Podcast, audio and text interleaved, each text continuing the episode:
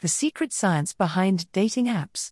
Research shows that viewing profiles online can influence our judgments, particularly when it comes to facial attractiveness. Sequential effects, or serial dependence, are a type of bias in psychology that affects how we judge the current item in a sequence. This can be seen in grading Olympic performances or students' essays.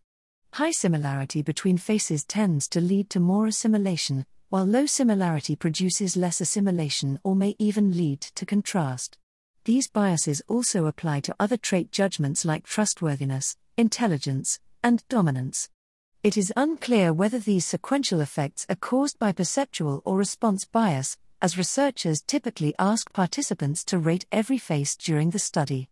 A UK study from 2021 showed a contrast effect, where judgments of the current face shifted away from the attractiveness of the face seen before it. Attractiveness judgments often take the form of a binary decision, hot or not, when viewing dating profiles. Researchers have found sequential effects with this type of judgment, such as an assimilation effect, where participants were more likely to rate a face as attractive when they thought the preceding face was attractive than when it was unattractive. While photos play a significant role in a dating profile's overall attractiveness, other factors such as language errors in text can also influence our judgments.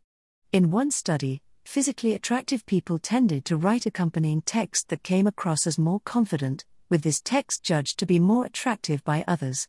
In conclusion, viewing sequences of things can change our judgments, and while it may not be entirely due to the quality of the profile that pops up before theirs, it may play a role in our decisions.